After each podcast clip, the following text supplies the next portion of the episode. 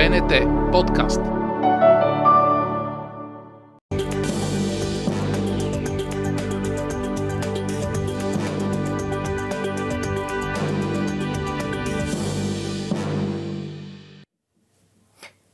Здравейте!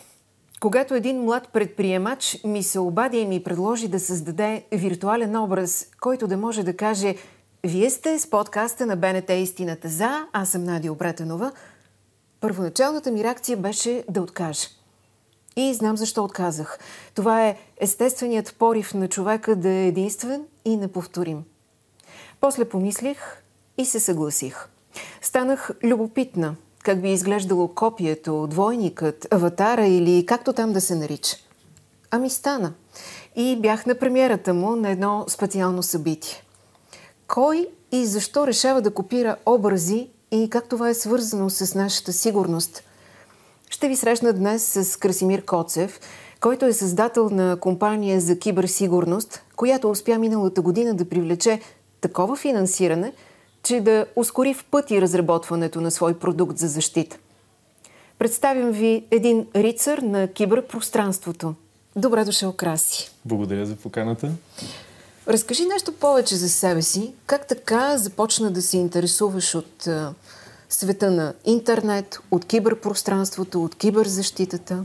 Аз мисля, че бях от това преходно поколение, което всъщност се роди с компютър в ръка не с телефон. По наше време все още нямаше телефони, но аз буквално от 14 годишен започнах да се интересувам от хакерство и всъщност да проверявам сигурността на различни системи.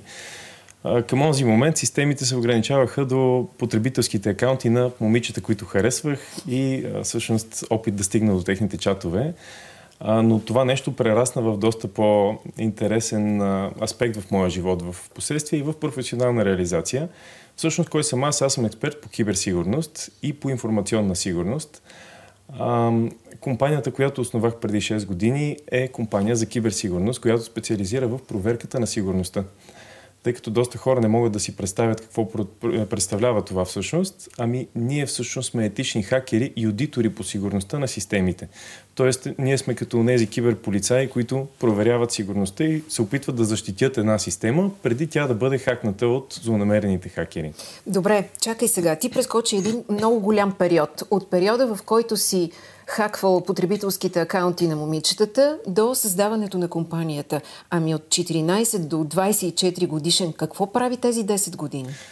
От 14 до 24 годишен, всъщност аз работех в различни професии, на различни места, които ме доближават до моята мечта да се занимавам с киберсигурност и с етично хакерство. В България, по времето, когато аз бях а, ученик, нямаше професии свързани с киберсигурност. Не можеше да, да станеш аудитор по киберсигурност или пък да учиш такъв тип а, знания някъде в, интернет, в учебните заведения. Така че всеки трябваше да, да е самоук, за да стигне до а, тези познания. Какво училище завърши? Аз завърших ТУЕС, това е един техникум към Техническия университет, където специализирах компютърни мрежи. Всъщност, за да се занимава един човек с киберсигурност, той преди всичко трябва да разбира от компютърни мрежи и или от програмиране, от системна администрация. Т.е. трябва да знае как работят нещата, как работи комуникацията в интернет пространството и едва тогава можеш да специализираш и да, да започнеш с киберсигурност да се занимаваш. Математиката ти върви, математиката върви ли ти краси? Честно казвам, едва завърших по математика. Това беше един от най-проблемните ми предмети, но математиката е изключително полезна в криптологията и криптографията, там където всъщност трябва да се смятат и изчисляват данни, да се шифроват а, алгоритми и така нататък. А, киберсигурността далеч не изисква да си добър по математика. Всъщност тя е една огромна област и ти, ако си добър в математиката, можеш да бъдеш добър в един аспект на киберсигурността, ако не си, можеш да си в друг аспект. Социалното инженерство също е част от киберсигурността, което много повече разчита на меки умения, на психология, на това да си умел в манипулацията и в обследването на човешката същност. Добре. Завърши ТОЕС. След това какво направи, за да се доближиш до момента на откриването на твоята компания?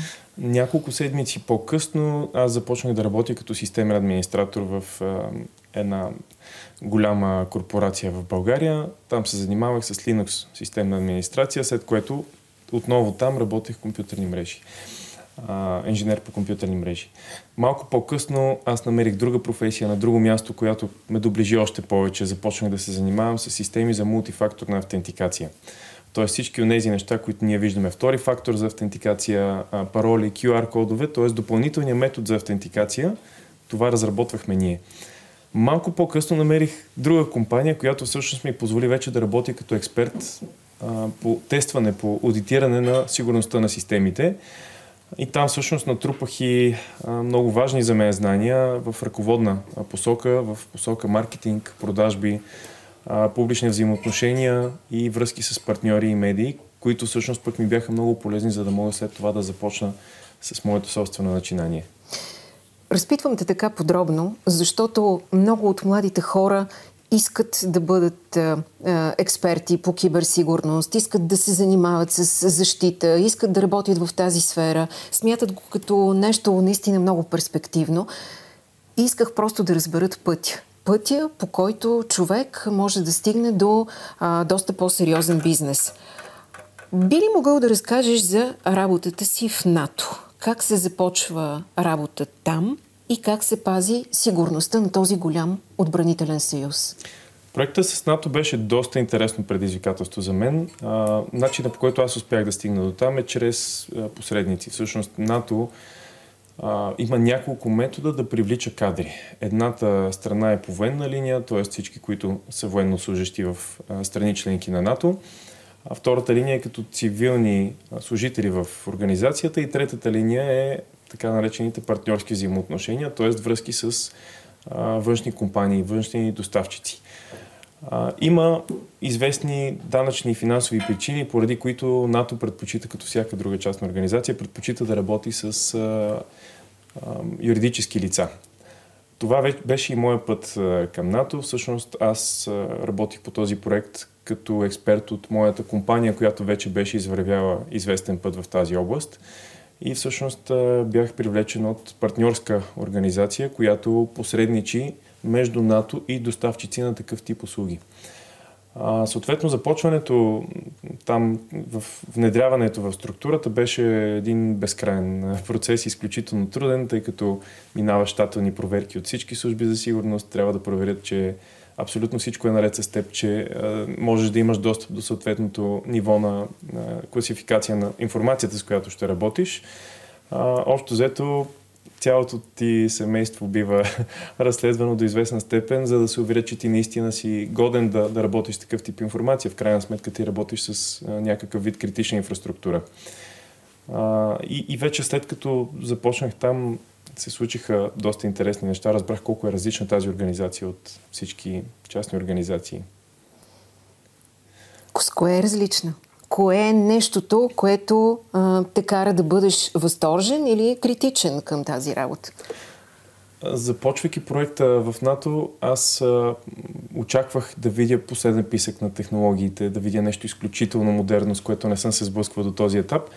А, всъщност, противно на моите очаквания, се оказа, че една такава структура е доста тромава и доста старомонна в а, известен смисъл. Това е така, за да се опази сигурността на информацията. Не винаги сигурността на информацията е свързана с последния писък на технологиите. Всъщност е много важно, когато някой прави промени в една система, когато се внедряват нови технологии, нови приложения за работа, е много важно тези неща да бъдат документирани. В НАТО това се прави доста, доста активно. Тоест информацията там се контролира на много различни нива, което всъщност забавя работата с тази информация, прави процеса малко по-сложен а, самото влизане и достъпа до системите, на които работиш с а, чувствителна информация, не е да отвориш своя компютър и да започнеш работа, минаваш през няколко вида проверки, минаваш през много различни наброй акаунти и достъпи, т.е. представете си една по-скоро а, корпорация, която на всяко възможно ниво контролира това, което ти правиш и начина по който боравиш с информацията. Определено бих казал, че може би е място за, за хора, които не са чак толкова навътре в а, стартъп системата. Например, аз идвам от стартъп а, среда, която ме е научила да съм иновативен, постоянно да тествам, да развивам нови неща, да експериментирам всеки ден. А в тази организация наистина експериментирането се случва веднъж на няколко месеца. Ти нямаш поле, в което да, да можеш да, да правиш каквото искаш, което за мен и, беше огромна промяна. И голям скок. Но разкажи за начина по който а, ти, връщайки се отново в България, събираш екип, започваш да работиш по а, един продукт, с който да защитаваш вече на фирмено ниво, на бизнес ниво, а, системите на фирмите, бизнесите, а, продуктите в България.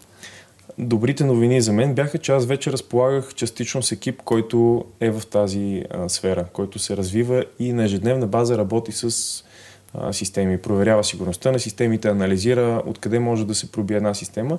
Тоест, а, ние все пак бяхме вече екип от инженери, които разсъждават в тази посока. А, така че след прибирането ми оттам, естественият път беше да, да опитаме да променим индустрията, начина по който различни организации в сферата на енергетиката, на финансите, здравеопазването могат да управляват тези проблеми, свързани с сигурността, могат да управляват своите уязвимости и проблеми с конфигурацията, които водят до пробиви и до това изтичане на данни. На такива компании ли помагате? На такива ли компании търсите уязвимостите в системите? И ако трябва да дадеш един пример, а, такъв много близък до хората, които сега ни гледат, какъв ще е той? Да, определено сферите, в които откриваме най-често уязвимости и там, където сме най-необходими, са именно онези аспекти на обществото, без които един човек не може енергийни компании, водоснабдяване, железопътен транспорт, авиоиндустрия, финансови компании, финтех, разбира се, здравеопазване, фармацевтика, т.е. всички от тези области в обществото, които са много ключови за нашето функциониране. Респективно те са свързани с много лични данни, често корпоративни тайни, които трябва да се опазят. Там ние можем да сме полезни съзнанията, които имаме. Ако трябва да дам един пример на, на младите хора, то ще бъде да се интересуват повече от дигиталната несигурност, от това как можем да се защитим в интернет пространството. Наистина не мисля, че е чак толкова сложно. Има сравнително лесни механизми да, да се направи това нещо, но то трябва наистина да, да се изучава в училище, в ранна детска възраст. А, може би ние като следващо поколение родители ще можем по-адекватно да подготвим децата си за а, бъдещото киберсъществуване. Смяташ ли изкуственият интелект е нещо, което толкова бързо се развива и не зная дали няма да ни изненада с а, някакви открития или някакви решения, които дори не сме мислили? Аз мятам, че изкуственият интелект вече е тук, вече е част от нашето ежедневие и не мисля, че е толкова страшно. Виждам много повече ползи в а, това да използваме изкуствен интелект в нашето ежедневие, за да създаваме а, виртуални учители, за да създаваме модели, каквито а, ни трябват, за да подобряваме а, видеосъдържание и снимков материал. А, изкуствен интелект се използва активно и от полицията вече в доста държави с цел да откриват престъпници, да а, разпознават образа на как, това как ще изглежда един потенциален пред, един а, престъпник или извършител на някакво деяние след 10 години. Тоест, виждам много повече ползи, отколкото потенциални негативи за обществото. Разбира се, съществуват злонамерени хора, които ще се опитат да използват методите на изкуствения интелект и на машинното обучение, а, за да злоупотребят с него, за да се представят за друг човек, да фалшифицират нашия глас, нашия образ, а, да се опитат да ни подмамят. А, това е една интересна област, с която ние активно се занимаваме в. Ти за това ме потърси. И трябва да кажем, че с мое съгласие а, ти взе части от предавания на БНТ и а, създаде мой двойник. Как точно, точно го наричаш? Точно така. Ами, аватар? Deepfake копие е точният термин. А, всъщност това беше изключително интересен експеримент и за нас. А, тъй като до този етап това, което ние сме правили е да използваме традиционните методи на фишинг кампаниите, т.е. обаждане по телефона, изпращане на фалшиви имейли, подправяне на, на сайтове, разбира се, с цел да покажем на една организация къде са слабостите, да могат те да подготвят а, служителите си по-добре на база на наученото. Но това беше експеримент и за нас, а, тъй като ние трябваше да свалим а, публични записи и от тях да създадем няколко хиляди, 7 хиляди по-точно, на брой снимки, на база на които успяхме да създадем твоето идеално копие. 7000 мои снимки свалихте. За от да... няколко минутен видеозапис. и на базата на тях създадохте едно ново същество, така да кажем, или ново дигитално мое аз, което а, можеше да говори с думи, които вие му сложихте в устата, така ли? Точно така, а в същото време можехме и наживо да, да говорим с твоя образ, който имаше твоите светлосенки, твоите бръчки, а, твоите черти на лицето и можеше да бъде абсолютно твое легитимно копие. А, бих казал, че ако още две седмици бяхме отделили работа върху модела, щяхме да създадем напълно уникално копие, което ще, ще, ще бъде почти невъзможно да бъде разпознато с прост поглед. Здравейте, министър Метков. Благодаря ви, че приехте поканата за среща. Казвам се Надя Обретенова от популярния подкаст Истината за. Как сте днес? Здравейте, госпожо Обретенова. Добре съм, благодаря. Чудесно. Радвам се да ви чуя. Помолих ви за тази онлайн среща, защото има много специално предложение за вас. Искам да ви поканя на ексклюзивно интервю в моето предаване. Интервю, което ще ви даде възможност да споделите вашите виждания за миналата 2023 година. Да разбирам. Е, поласкан съм от предложението ви, но също така съм и много зает. Имам много работа и отговорности. Не знам дали ще мога да отделя време за вашето интервю. Това е, как да кажа, смущаващо, страшно и а, на моменти м- ми се струва, че аз бих могла да стана излишна. А, каква е целта ви да създадете а, такова копие? Какво искате да покажете? И можете ли чрез такова копие да бъдете и полезни? Много често ни се обаждат наши познати приятели с молба за съдействие, тъй като са станали жертва на, на хакерите на база на личното съдържание, което те споделят в интернет. Тоест, акаунтите им са компрометирани, дадени снимки са използвани срещу тях. А, това, което целим е да покажем, че всъщност активното споделяне на, на информация, на снимки, на това какво правим, къде сме, с кого излизаме, кои места посещаваме в интернет пространството, създава огромен риск за огромна част от обществото, за политици, за журналисти, актьори, певци всяка по-известна медийна личност всъщност е, може да е обект на, на такъв тип атака. Искахме да покажем колко е лесно с а, буквално минимални средства, които сме използвали, почти на, на 100% да се създаде идентично копие, deepfake копие на, на който и да е човек в обществото. И всъщност а, апела е към това хората да се стремят да разпознават тези неща, да мислят. Наистина ще минат много години. Ще минат, може би, 10-15 години, докато това нещо стане нормална част от нашето ежедневие и ние свикнем да живеем с него. А, но просто хората трябва да са по-добре осведомени, да мислят за това нещо и да, да се опитват да, да разпознаят фалшивите сигнали. Е, как да разпознаем, че срещу нас не седи реален образ, а неговия а, дипфейк образ или неговия аватар? Все още, докато записваме а, този запис, има сравнително лесен начин да разпознаем това с прости очи. Като следим светосенките, като проследим движението на устните, дали то отговаря на това, което въпросното лице изговаря като гласови команди.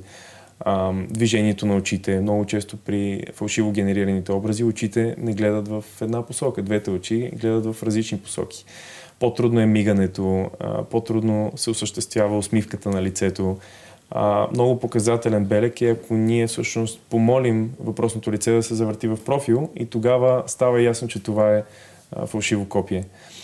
А т.е. ако гледа втренчено към нас, без да се обръща и да а, така да, да търси нещо, да вземе някакъв лист отстрани, за да а, нещо да прочете, това трябва да ни наведе на, на това съмнение, че може да е фалшиво копие. В момента така наречените генеративни невронни мрежи са много добри в това да разпознаят фронталната част на а, лицето на един човек, но все още не са достатъчно добри да копират цялата глава, целият образ. Така че това е един а, възможен начин ние да разпознаем фалшив образ. А, това става все по-трудно обаче и след няколко седмици или няколко месеца няма да можем да разпознаем фалшив образ чрез а, с просто око. Тогава ще е необходимо да използваме инструменти, като доста компании вече разработват такива инструменти, които следят трептенето на лицето, следят светлоосенки, а, бръчки. Има една голяма технологична компания, която всъщност следи кръвния поток, следи нашето кръвно налягане и там, където имаме кръвоносни съдове, обикновено кожата се отцветява по различен начин. Те забелязват тези микропромени в цвета на кожата и идентифицират образа като легитимен или като фалшив. А, има и трети начин и то е всъщност да задаваме въпроси. Ако ние в реално време говорим с някой, който се представя за наш роднина или приятел, а, и ние се усъмним в нещо, винаги можем да зададем въпрос, с който да проверим дали това лице е това, за което се представя. Това е нещо като парола, паролите. Когато си ги забравиш, трябва да си кажеш е, тайната кодова дума, която обикновено си забравил някъде далеч назад, си е записал някъде и си забравил. Но а, тук можем да бъдем много по-осъзнати. А, и понеже а, споменавам за паролите, какъв е твоя съвет? Как да съхраняваме паролите? Защото обикновено имаме една, ползваме за пет места, създаваме си още една, която е с една различна буквичка за още пет и така на практика сме вероятно много уязвими. Бях правил преди 2-3 години изследване за най-често срещаните пароли и към този момент те бяха квърти от 1 до 9 и обратно, парола 1, 2, 3 и така нататък. А, тоест, все още не сме до толкова зрели като общество, че да създаваме и да запълняме сложни пароли. Съответно, практическият начин да съхраняваме паролите си по сигурен начин е в специализиран софтуер, който служи за управление на пароли. Като такива има множество на пазара. Всеки е свободен да избира дали тези пароли да се съхраняват на облачно пространство или пък локално на неговото устройство, дали на телефона или на компютъра, дали на двете устройства. Всеки един модерен мобилен телефон вече предлага също такъв софтуер за записване на паролите, с който всъщност ние можем да съхраним всички наши и да генерираме уникални пароли до всяка една платформа, която използваме. Там има ам, един основен критерий, с който трябва да се съобразим. Основната ни парола, така наречената мастер парола, трябва да бъде много сигурна, защото представете си, че някой получи достъп до нашето устройство и ние сме сложили елементарна парола, която да отключва този софтуер за съхранение на паролите. А, т.е. самото устройство трябва да отключваме сложно, а вътре паролите може да са малко по-леснички. Така е и е много важно ние да не ги съхраняваме директно на нашето устройство в някакъв текстов файл или в Excel, тъй като по този начин те не са криптирани. Ако ние използваме специализиран софтуер за управление на пароли, то там паролите са шифровани и няма как да бъдат прочетени, дори някой да извлече файл или да открадне нашия телефон или компютър. Краси, а, мисля си, че ти можеш да ми отговориш на този въпрос. Защо и как изтекоха данните на НАП? Данните на НАП изтекоха по един а, изключително тривиален начин, както са изтекли и данните на много други държавни администрации. За някои известно, за други е неизвестно. А данните на НАП изтекоха чрез а, инжектиране на зловредна заявка, която сваля съдържанието на базата данни.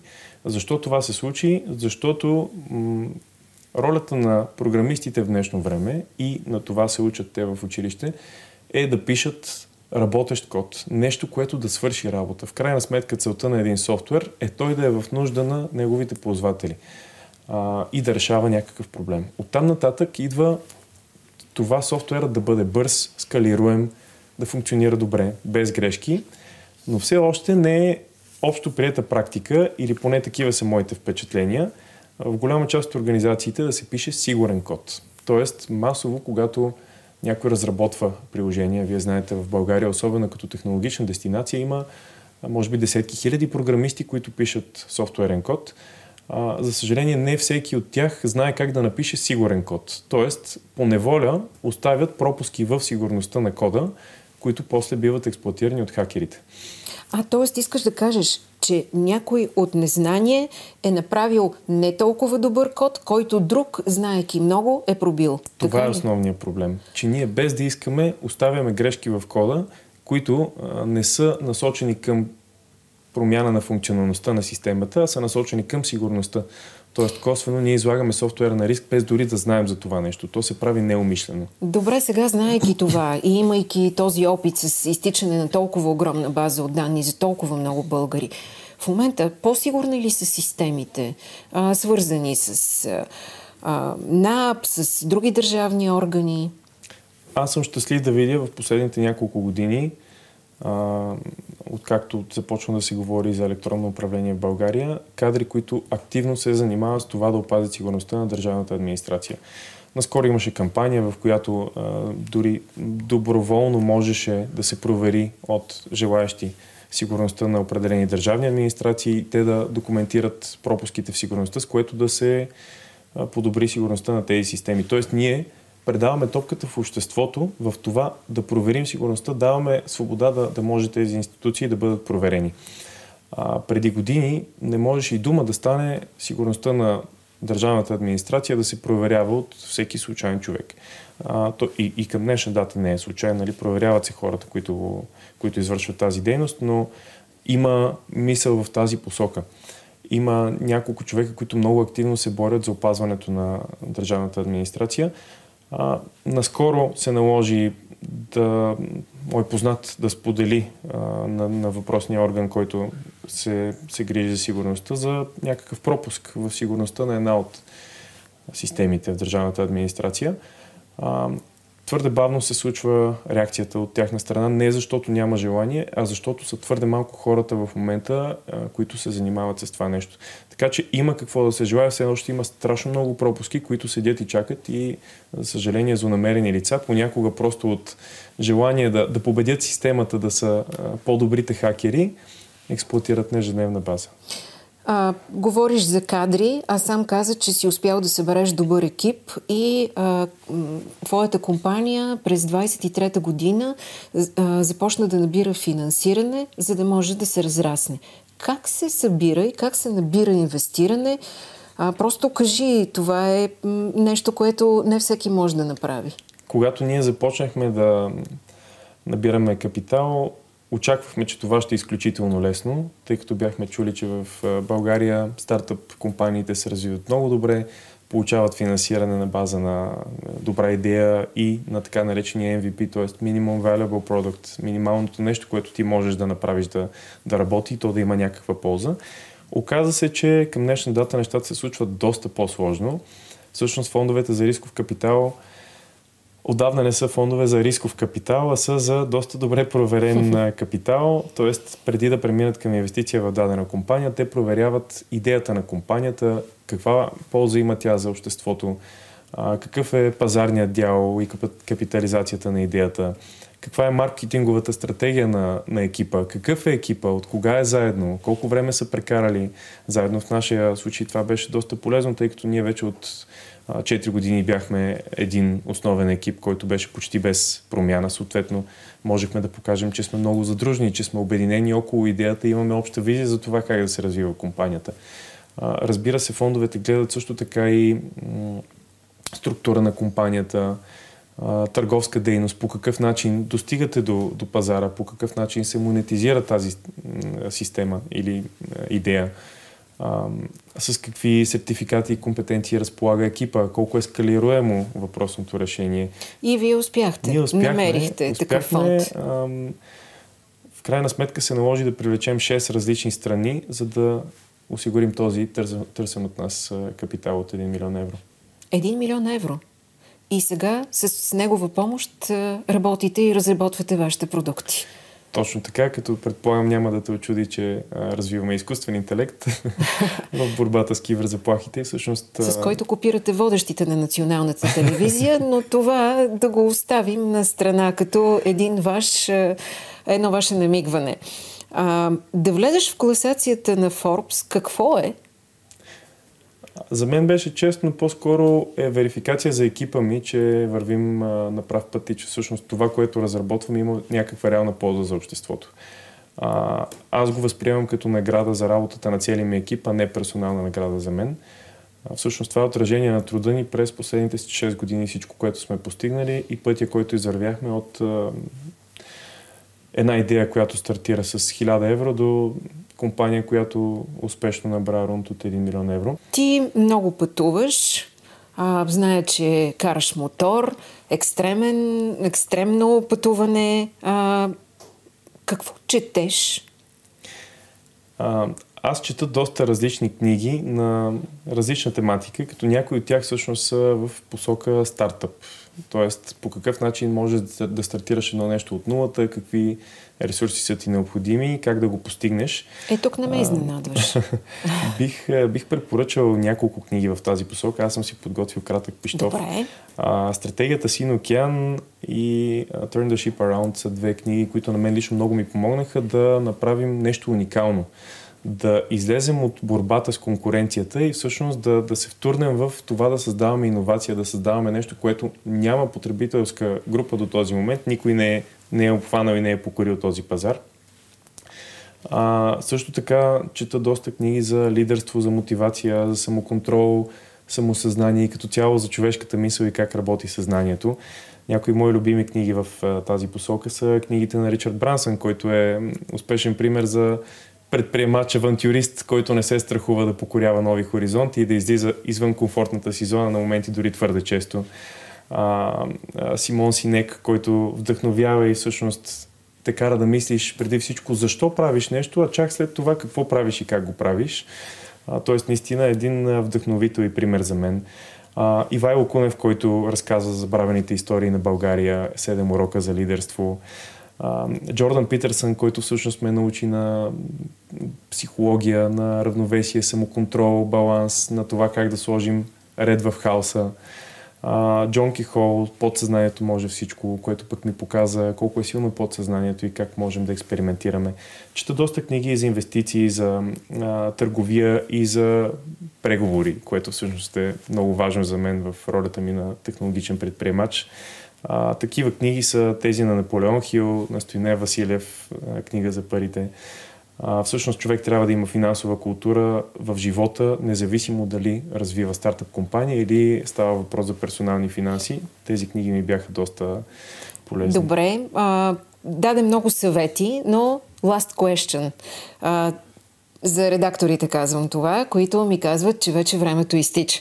А, представи си всяка защита в киберпространството като знак на батерия, която стои на екрана на нашия а, мобилен телефон, а, който, а, която батерия се пълни, когато полагаме усилия и се изпразва, когато малко сме го закъсали. Под колко процента не трябва да падаме? А, ами, аз мисля, че ние постоянно варираме между 10 и 100% мисля, че хората са до толкова осведомени вече за това какво се случва, че никога не падат под тези 10-15%. Тоест все пак поддържаме, всеки от нас поддържа вече някакво минимално ниво на киберхигиена. А, в някои отношения сме много по-грижовни за сигурността си, когато става въпрос за лични снимки, за профилите в социалните ни мрежи. Там сме изключително педантични, може би сме на 80%. А, когато обаче се касае за а, друг тип данни или тези свързани с, с нашия работодател, с някакви корпоративни клиенти, може би там са малко по-набрежни, поне такива са моите наблюдения. Да бъдем по-старателни, това казваш. Добре, много ти благодаря за това гостуване. Грижете се за себе си в интернет пространството, без да се вманячавате. Това пък е моят съвет, който да прибавите към многото, които получихте от Краси Коцев. Довиждане! До следващия епизод на Истината за.